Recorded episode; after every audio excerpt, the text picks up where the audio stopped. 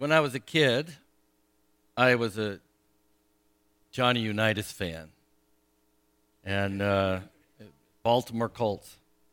And uh, I'm still a Colts fan, and they're just about to play the Jags right now. So if we could just pray. I'd really like to make the playoffs this year. Maybe you could just quietly mutter prayers of faith for the Indianapolis Colts. Nobody cares about the Jaguars, do they? I mean, dumb team. They have st- ugly uniforms.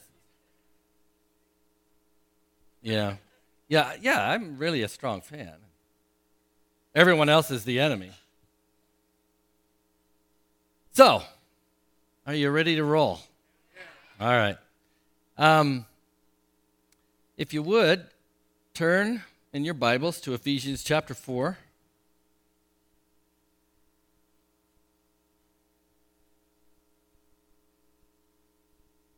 And uh, I'm going to read starting at verse 14. And what I'm going to read this, and then we're just going to kind of move on. And my plan is that we will end up here. So we're going to start here and end up here. So we won't talk about it again really until the end, but I want it rumbling around in your massive brains. Okay? Ephesians 4 or 3, verse 14. For this reason, this is the Apostle Paul, for this reason, I bow my knees before the Father, from whom every family in heaven and on earth is named, that according to the riches of his glory, he may grant to you to be strengthened with power through his Spirit in your inner being so that Christ may dwell in your hearts through faith. That you, being rooted and grounded in love, may have strength to comprehend with all the saints what is the breadth and the length and the height and the depth, and to know the love of Christ that surpasses knowledge, that you may be filled with all the fullness Let's pray. Father, we're so grateful to you for your word. And we're grateful that you've called us not only to you, but you've called us to community. That you love us as individuals, but that you absolutely are crazy about us as a community. Lord, we read your word today, and we're going to we're going to look at some others as well. But as, as we consider your word today, we ask in faith that it would just absolutely come alive in our hearts and in our minds and in our spirits. Lord, there are some of us here today who just really are truly desperate to hear from you, to be touched by you, to be strengthened by you, and to be made enthusiastic about your work. So we, we just come before you and we declare our dependence on you and our absolute need for your life in us. We ask that you would help us as we stir up the things that you have put in us, that we might be effective and fully equipped to do the work you've called us to do. We come to you in the name of your Son. We are hidden in him, and so we have the right to stand before you and ask, and so we do. Amen. I'm going to take a, a rabbit trail just because of a song that we sang earlier today. And it talks about our God is mighty to save. Do you remember that one? And um, it just so happens that it hits on one of my absolute favorite scriptures I don't know about you, but I can kind of look at back at my life and realize that my my life is could be measured by the scriptures that came alive at certain times in my life, and they just became landmarks. As my brother would say, that that you know if, if if you're kind of trying to mark your progress and making sure that you never go backwards, as soon as you reach a point where there's like a platform or a position where you've grown some, plant a flag And don't ever forget that was your, your point of progress. Don't ever let yourself go past that backwards again, right? And so I think a lot of us, we can really, we can measure our growth by certain things that have happened in our lives and things that God has spoken to us and things that became clear all of a sudden. And almost always, that's when the word comes alive in our lives. And this is one of them for me. It's Zephaniah chapter 3, verse 17. And I, I, just felt like putting in context that scripture that we actually sang today. These worship leaders trick us into praying and speaking scripture. They trick us into these things. And but he says, "A God is mighty to save." But here's what it says in Zephaniah 17: "The Lord your God is in your midst, in your midst, right here." A mighty one who will save, or mighty to save. That's where that comes from. And he will rejoice over you with gladness. Picture that. Now, this is, this is, I believe, for each of us individually, but he's actually speaking to his people as a community. He will rejoice over you with gladness. He will quiet you by his love. And he will exult over you with loud singing. Ah, oh, I love that scripture. There are some times when I just have to picture God exulting over me with loud singing. It, it, isn't, it isn't any of this wimpy, you know, get in touch with your feelings kind of singing. This is, he, he is exulting over you and he is doing it loudly with song because he's, he's speaking to your spirit and he's saying, I love you. I'm nuts about you people. I'm crazy about what you're doing. I've given you what I have to give, and, and I'm just so excited to see what happens with you. And he says, I'll keep you safe, I'll watch over you, I'll deliver you. I'll fulfill the promises over your life. And, and all the while he's doing that, he's just exulting over you. And he, he's doing it in loud singing. I, I wish I had the confidence to just belt it out right now. But can you picture that? We talk about him laying us down be, beside peaceful stream, right? And we, we love Psalm 23. I mean, it's just one of the most amazing scriptures. But this isn't Psalm 23. This is sitting you down maybe in calm a calm meadow under a beautiful tree, and then he starts singing really loud and I'm pretty sure it turns into a dance party. So, just for a moment, if we go back and look at this verse in Ephesians chapter 3, and he's talking about the love of God, he says, I pray that you would receive power. Ooh. See, I, this is where I want to end up, and I keep I'm coming back to it already. What does he want you to have power? Why does he want you to have power? Because he wants you to understand the amazing love that he has for you. And he says it requires power in your inner being to get that. He says, I want to give you a knowledge that is beyond knowledge, it's not knowable. In Ephesians 1, it, he, he says again, he says, I'm on my knees for you, and I'm praying that God would give you the spirit of revelation, wisdom and revelation. Why? So that you might know him better. And so, how can you know this unknowable love? Because God gives you a spirit of wisdom and revelation that you might know Him better. And all of a sudden, you begin to understand this love is not common. This love is not like anything we could even hope to describe. He's, he's doing his best here, saying the breadth, the wet, wow, that's really weird. The, the, the width, the breadth, the depth, the height. He's trying to give you a picture and, and me a picture of of how vast and amazing and overwhelming this love is. This is good stuff. When we talk about the good news, a lot of times people listen to us and they, I'm sure they must be wondering, what in the world is this person talking about? Because that doesn't sound very good. It sounds dull. It sounds, it sounds kind of confining. It sounds restrictive. Do you know in that scripture, boy, I am really taking a rabbit trail. That scripture, it says, He is mighty to save in, in Zephaniah. Do you know what the word save means? in that particular context and, and really throughout Scripture when there's the promise that God will save and, and He will send us a Savior, that word literally means to take someone out of captivity and, and, and being kind of condensed, but out, it's to take them out of something and into a wide open, spacious place. That's literally what that word means.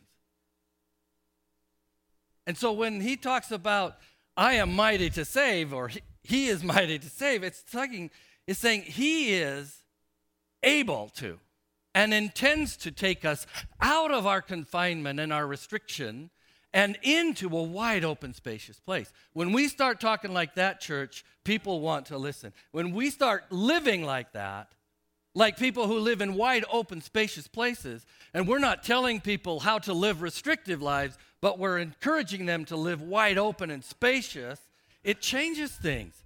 And all of a sudden, the news becomes really, really good. It becomes something that people cannot deny. They have to be with it and in it, and they want to feel it. So, I did not intend to yell at you this fast. so, are you? I, I want to gallop through some scripture just for some context. So, I, do, I don't do PowerPoints usually because whenever I do PowerPoints, then I feel like I have to do what the PowerPoint said that I need to do. And I hardly ever do that. And I don't enjoy doing that. And so um, I'm just to, we're to gallop through some scriptures and hang in there with me. Um, we're to be mostly in John and then the book of Acts, so you can, you can um, be ready for that. I have them all here on my phone. So, John chapter 14, verse 15. If you love me, you will keep my commandments. And I will ask the Father, and he will give you another helper to be with you forever. Even the Spirit of truth, whom the world cannot receive because it neither sees him nor knows him. You know him, for he dwells with you and will be in you. All right, so that's where we're headed. Not just with you. John chapter 15, verse 4. Abide in me, and I in you. As the branch cannot bear fruit by itself unless it abides in the vine, neither can you unless you abide in me. I am the vine, you are the branches. Whoever abides in me, and I in him, he it is that bears much fruit, for apart from me, you can do nothing. Now, a lot of times our confession is, I can't do nothing. But the rest of the confession is actually fairly important.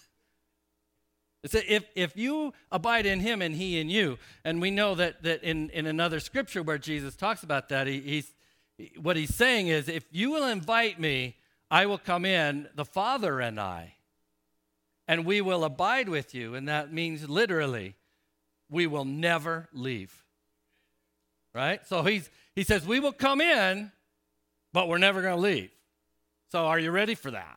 I mean, it's, it's kind of like, you know, maybe we should be a little more clear when we're praying for people to receive Christ and say, now you understand that this is irreversible. This doesn't like, you don't, this doesn't change. You're, you're about to be completely changed forever.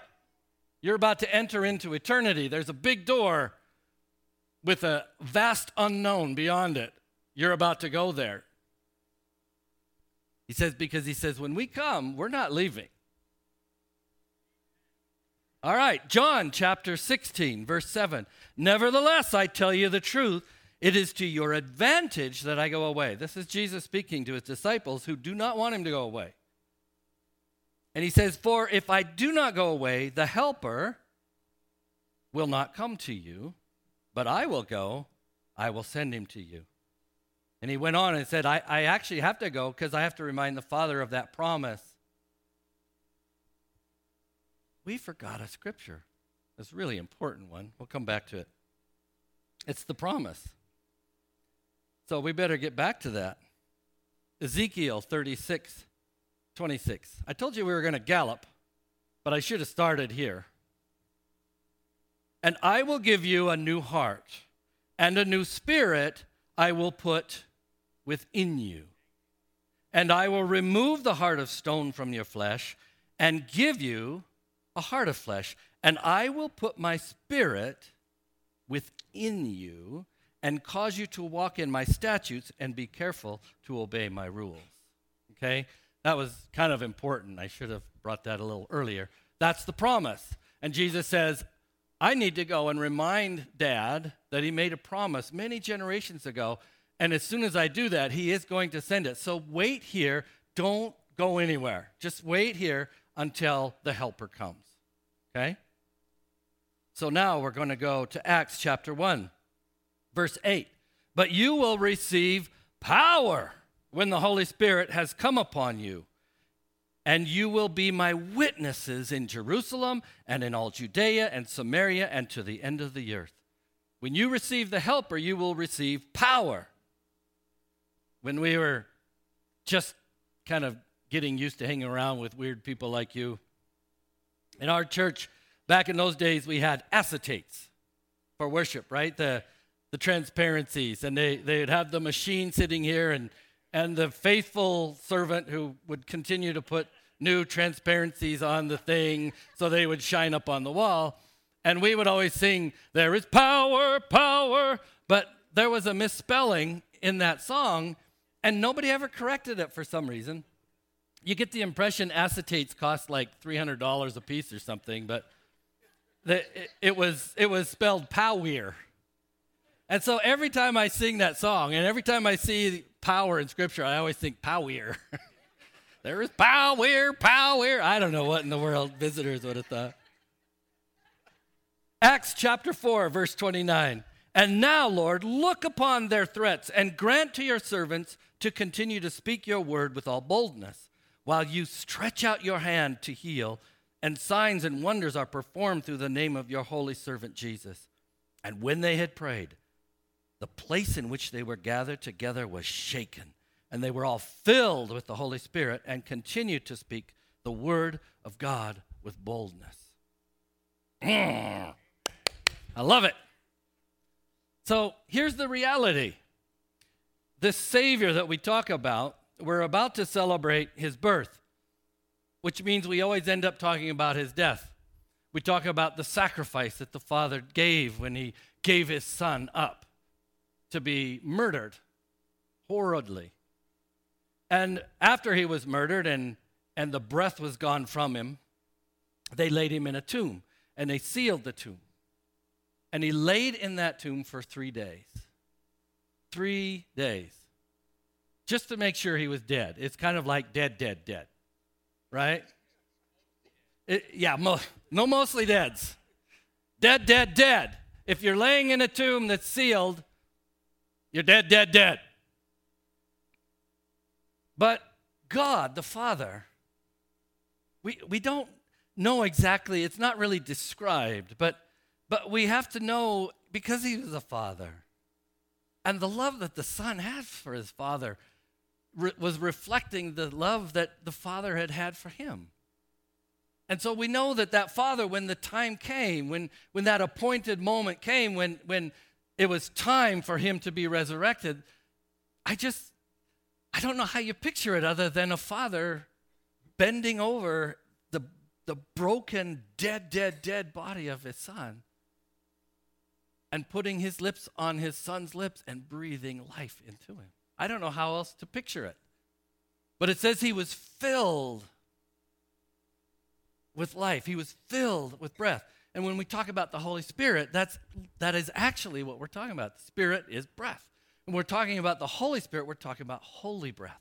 We're talking about, we are talking about a person or a, rep, uh, a, a, part of the Trinity, if you will, an aspect of God's reality. But, but we're also talking about someone that Jesus said would be sent to help us the very breath of God Himself. And so you and I, Jesus represented something when he laid in the tomb, and he represented something when his father breathed into him and he took on new life. He represented resurrection, power, power. When you and I again, I don't know what it looks like in the spirit realm, except that as soon as it happens, it says multitudes of angels just erupt in celebration when one of us bends our knees and bends our will and we allow the breath of God to come into us. When we talk about being born again, what we're talking about is receiving the very breath of the living God. It's a miraculous thing, it's a, it's a wonder, it's a mystery. There's no way to really understand it, but it's true, it's real, it's why it changes us. But it's not enough. Because we know that the scriptures are full of exhortation about being full of the Holy Spirit and being filled again with the Holy Spirit and walking according to. We just read a scripture that says, If you love me, you'll obey me. But we really have a hard time doing that. Really, on the, the truthfully, the, the one thing we do to obey God is be fruitful and multiply. And, and generally, it's just because we really like sex. And so that, that's really the truth, right? So, so I remember one time saying to the Lord, I say, Lord, I just, I just wish you would tell me what you want me to do. Just tell me what you want me to do. And I'm just having, I'm really kind of giving it to him. And, and the Lord just says, Bryan, you know, I, have done that before. I've, I've written it on stone. I've, I've written it on walls, it's on paper. I, I gave you all kinds of things that tell you, and he says, None of you people obey, and you're no different, Bryan. You are not finally the man who came along who would obey me. he said, I had one of them, and he's with me now in glory. He said, What I have done, this is, this is revelation. He said, What I have done is I have sent you my helper. And he says, You no longer have to follow rules and regulations. If you want to obey me, walk according to my spirit. If you walk according to my spirit, you will fulfill my will. He says, So, Bryan, you don't need me to tell you what to do because, quite honestly, you're as bad as the rest of them. But you can learn to be controlled by my Holy Spirit. So, it's a pretty amazing thing if we think about what it is that we've just read here. It should actually look pretty energetic if somebody were watching our lives, shouldn't it? This amazing man in our lives named Keith Hazel. And Keith um, was really very much a, a, spiritual father to us. And, and before he died, um, five, six years ago, we had the opportunity to go and just be with him a couple days before he died. Just had literally a, a Last Supper with him and a time to pray. And I, I asked him, I said, kind of toward the end, I said, Keith, if you could just have one more shot at speaking to the church today, what would you say? And he just started weeping. And he said, Bryan, please, just don't forsake the work of the Holy Spirit in your midst. Don't forsake the Holy Spirit.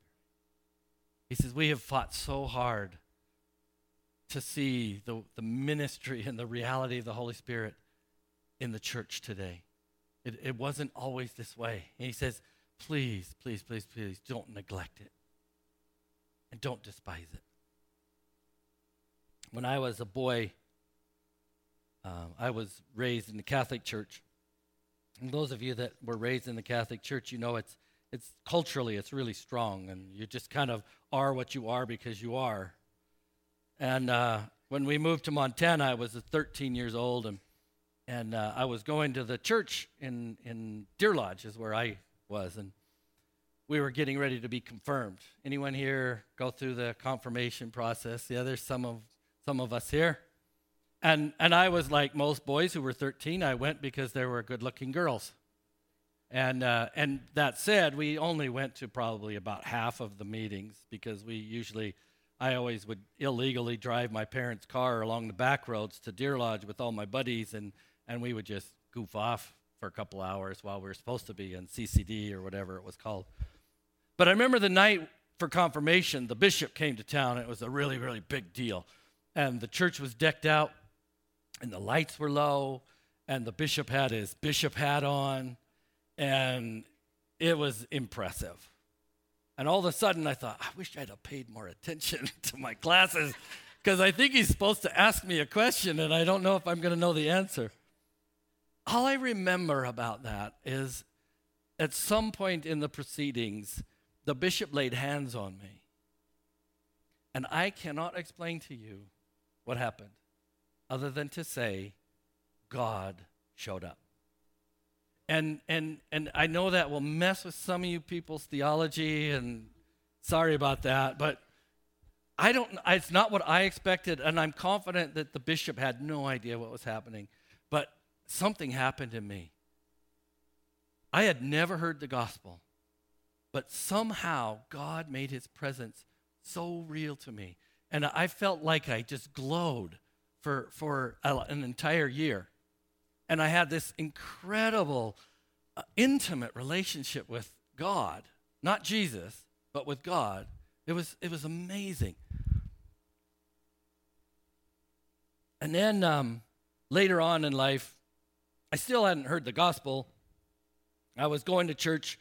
I was in college in Billings, and I was going to the church, going to Catholic church at least twice a day, sometimes three if I could work out the time with my schedule. I was doing confession every time I got a chance.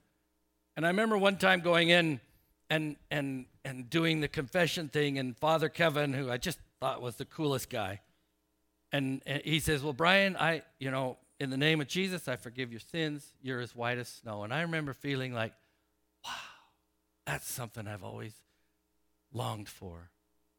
And I remember walking out and opening those big doors in the front of the Catholic Church.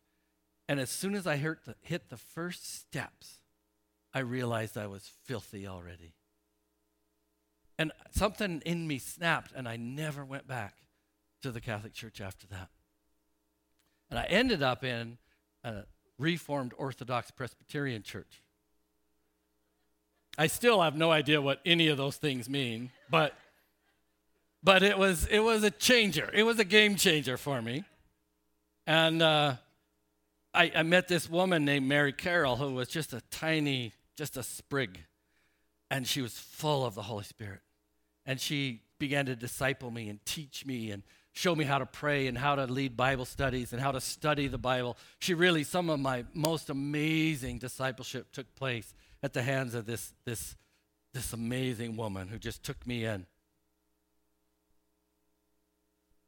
But then I always would walk past the, this other group. I, I became the leader of inter Christian, InterVarsity Christian Fellowship on campus, which is just weird because a Catholic Reformed Orthodox Presbyterian all of a sudden is I've got so much knowledge now and so much experience. and uh, here I am leading this group. But every time I walked down the hallway, there was a big room with a lot of people in it who were really loud and noisy, and their hands were always up in the air. And I always remember thinking, I wish I could be part of that group, but I'm leading the other boring one. but I, I used to argue against the Holy Spirit. I, I studied scripture to prove to these people that the Holy Spirit came just one time in your life. It was a good deal. Hang on to it. And, and I, I was forceful. I, again, I, I thought with all of my great experience and this, this uh, relatively small brain, I had really had this thing figured out. And I argued with people with, with with vigor and energy while sitting on the bar stool half drunk. I thought I was really effective in my ministry against that Holy Spirit stuff. I was dating Margaret, and uh, we, we weren't exactly right in our relationship. We were engaged to be married, so that's okay, right? Well, one day I'm studying here in Missoula. I'm, I'm in my first year of law school. And I'm in my little basement apartment and I'm studying so hard for midterms. And it's the middle of the day, it's the afternoon, and all of a sudden the room changed. and it just filled with a presence I had never experienced before like that. And it was not, I didn't need an introduction. It was God. It was the presence of my Father. And it, it just, it just, like, there wasn't light, there wasn't darkness, there was just Him. It just, I could hardly breathe. And he, he, there wasn't a lot of like getting acquainted and working into the conversation. He just had something he wanted to say to me. He said, She's my girl, and if you mess with her one more time, I will turn my back on you. And then for a moment, he showed me what that would look like and feel like, and it was horrifying. It was dark and cold and alone. And again, that might mess with your theology. I'm just telling you, I was dealing with an angry dad and that dad made it really clear that I was not to do that ever again with his girl.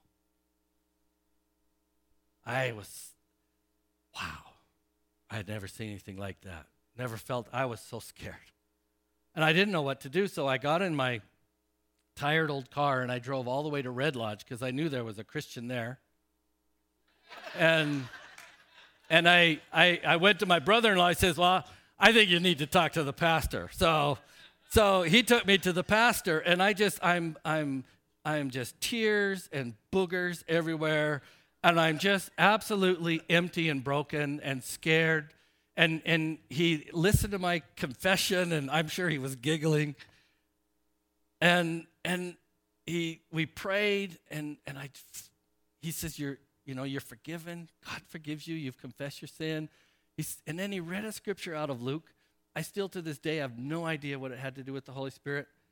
But he, he read the scripture and then he says, Do you want the power of the Holy Spirit?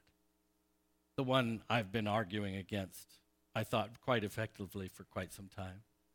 And I said, I have been longing for that for so long. I just started crying again. And he laid hands on me. Wow. I wish everybody could experience and not, not everybody does. Sometimes it's just not that shattering and life changing um, initially. But for me, it was like night and day. It changed everything. And I, I, I was amazed. I, I just loved praying in tongues.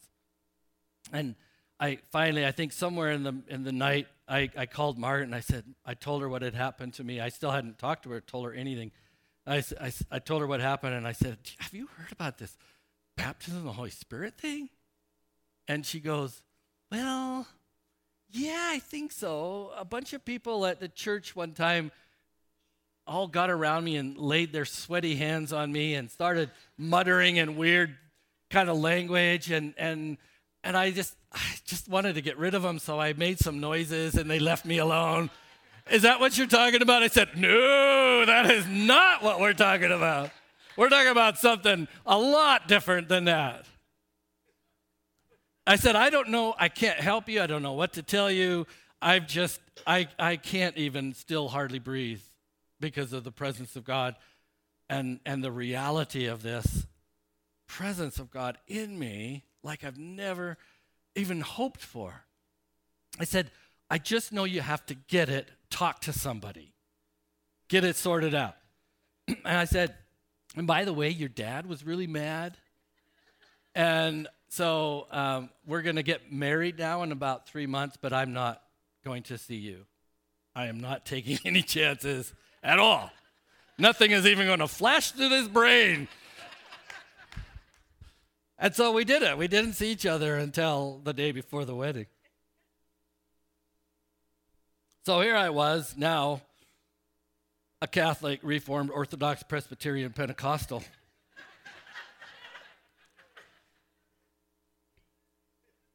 and I encountered the Holy Spirit. And what, what, I, what I've come to understand is that when you get the Holy Spirit, you get the original, you get the real deal. You, you know how you, if you take a, a, a, a piece of paper with writing on it and you put it in the photocopier, you get a copy. And if you take that copy and copy that and copy that and copy that, and pretty soon the, the, the, the thing's not even readable because it keeps changing with each one. But you see, when, when I lay hands on you or you lay hands on me and, and impart the Holy Spirit, you get the original. You don't get a copy. You don't get something out of me. You get something from God, from heaven.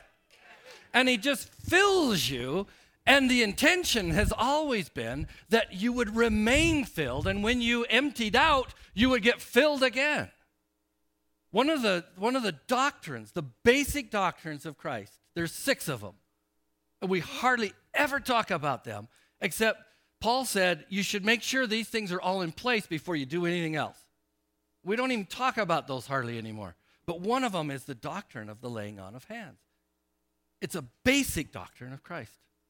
And when you feel empty, do you just moan and groan and, and think, I should exercise more? I know you. Thanks, Freddie. Or do you find someone who is full of the Holy Spirit and ask them to lay hands on you and impart that Holy Spirit to you once again? You see, we were never intended to walk without the Helper. Never. This was not supposed to be. But you guys, I think we have gotten used to being partially full.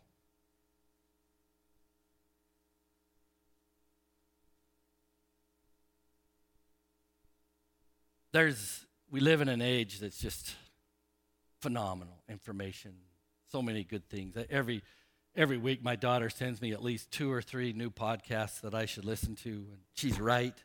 They're great stuff there's so many books. I've got friends now. I mean i've got friends who are writing books. I'm thinking well it used to be people who were just like far away and you know we we but now just people like me are writing books. Anybody can write a book. And we read them and some of these books are, are amazing books. I, I think of books that are written by Bill Hybels and, and, and um, Rick Warren and Andy Stanley and, and just some of the, the mighty people that we see as really heroes in the faith in this day. And they're, they're almost all of them are apostolic people. And, and they're, they're having these experiences and then they write the book and then we read the book and we think now if i would just do what bill did then i'm going to have the same or similar experience to bill. But see that was never the intention. I don't know what bill's intention was but it was never god's. You see what bill did if you read his story if you read andy stanley's story if you read rick warren's story if you read the stories of any of these people that we're reading and trying to copy them. Well, it, it's, it's Bill Johnson or whoever it is. We'll read them, but what we're, what we're missing is that those guys, most of them, or women, they, they went after God until they heard from him. And when they heard from him, they obeyed him. And because they obeyed him, God was able to bless the work that they did. And how were they able to obey him? because they were full of the Spirit.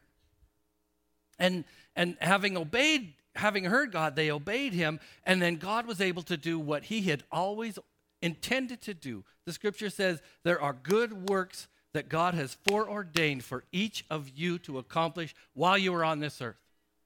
Bill was finally accomplishing what he had been put on the earth for. And then he wrote the book. And so did Rick. And we thought if we did that stuff, then we would we could be like them. But that was never the intention. That was never God's intention. And what you're doing is you're making a copy of a copy. But if you would seek after God until you heard from him and then obey what you hear and do what he says, then you could be writing a book. but more importantly, you could be an example to the rest of us of what can happen when someone filled with the Holy Spirit hears from God and obeys. And then all of a sudden, Josh and the team here will not have to have meetings about strategy. They won't have to have meetings about how to have meetings. Because you do. We do. We have meetings about how to have meetings. And then we say, well, there's a really good book that tells us how they do meetings. go, oh, yeah, yeah, let's get another book. let's waste another six months trying to do what somebody else did. Friends, revive. I'm telling you, there is a pattern God wants to set here, and, and I will tell you, He is setting it. I can see it. He is doing something here. But do not fall back on the idea that it's up to the leaders. And do not fall back on the idea that the leaders have to get it from somewhere else. What you should be doing is what your leaders should be doing, which is what Paul was doing. He was on his knees and he was saying, I pray, Father, that you would give them a spirit of wisdom and revelation, that they would know you better. And then he went back on his knees and he said, Lord, and I pray you would give them power. And we hear that, we go, Power! Now we're going to kick some devil butt. Let's go kick some devil butt. We got power in the name of Jesus. We get all excited about that, except that Paul said, I pray that you would get power to see, power to understand this love that he has for you. It's crazy. And if we get that love, some amazing things happen. I'm confident I'm past my time. So we better get back to where I said we were going to, which is Ephesians chapter 3. For this reason, I bow my knees before the Father, from whom every family in heaven and on earth is named. That according to the riches of his glory, he may grant you to be strengthened with power through his Spirit in your inner being, so that Christ may dwell in your hearts through faith, that you, being rooted and grounded in love, may have strength to comprehend with all the saints what is the breadth, the length, and the height, and the depth, and to know the love of Christ that is surpasses knowledge that you may be filled with all the fullness of God. Now, there's a bonus. We're talking about the Holy Spirit here and the fullness of the Holy Spirit. But in 1 Thessalonians 13, the author talks about the Word of God, which is at work in you believers. And I know I'm not spending a lot of time on that, but I, I want you to hear that because it, it's like it's like you could have one horse pulling the wagon, or you can have two. And we were intended to always have two. And, and that we've got the, the Holy Spirit. But the, the other horse that needs to be hitched to the wagon is the Word. And, and he says that Word that is in you is now working in you, believers.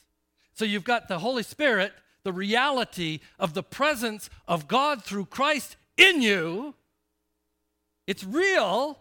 And then you've got the Word that is equally real and equally essential. And he says, once it's been implanted, it just works in you.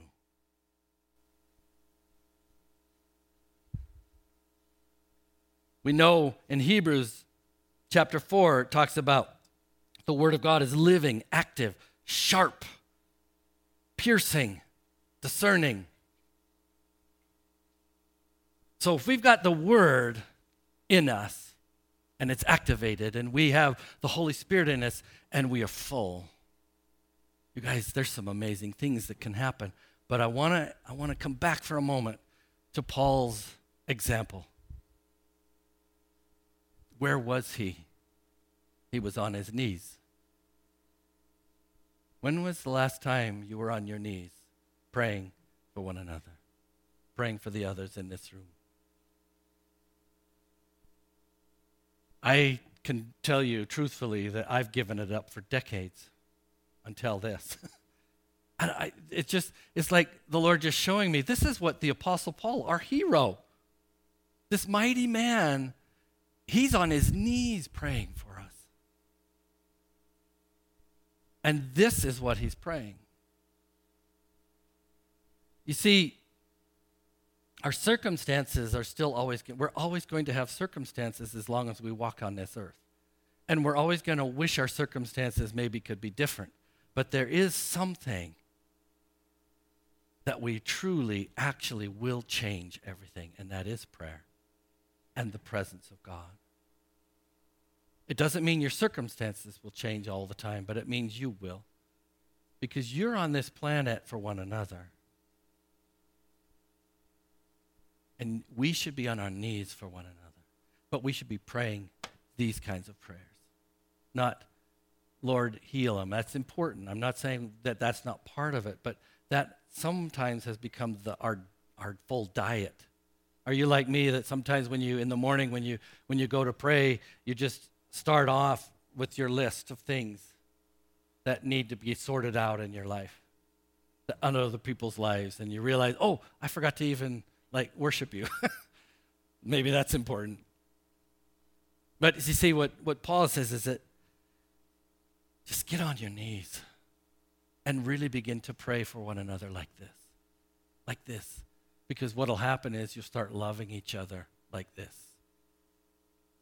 And when you start loving each other like this, everyone else in your life is going to say, I don't get it. I don't know where it comes from. But these people seem to really love one another. Surely God must be their Lord. And then we don't need those strategy meetings anymore. We don't, our meetings will be what are we going to do with these people? Because they seem to want something that they found here. Would you stand, please? Could I provoke you to get on your knees? Not, not right now. You're welcome to.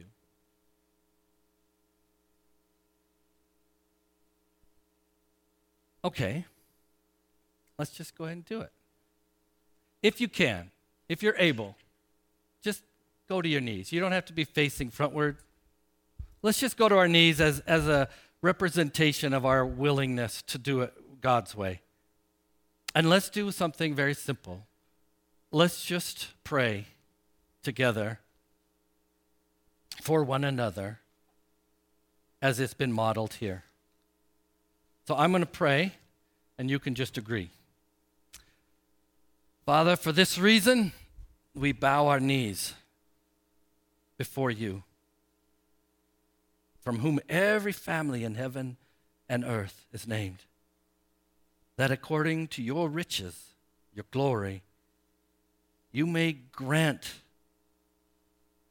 each and every one of us here to be strengthened with power through your Spirit in our inner beings, so that Christ may dwell in our hearts through faith. That we, being rooted and grounded in love, Lord, root us, ground us in this life changing love. That we may have strength to comprehend with all the saints what is the breadth and the length and the height and the depth. That we would know the love of Christ that surpasses knowledge that you, Lord, would fill us with all the fullness of your very presence and reality. Father, we pray that you would give us a spirit of wisdom and revelation, that we would know you better. Lord, would you find us in this season of our lives on our knees, humbled and grateful and expectant that you will begin a revival of love in our hearts, each one of us, and in our community right here. That they may know that you are our Lord. We bring this before you, Lord, in faith and expectation. We love you so much. But Lord, show us that love. Reveal it to us. Let it become so real. And let us begin to just lift one another like this in prayer, Father, rather than exercising our opinions and voicing our judgments. Lord, let us be a people who quickly love and slowly criticize.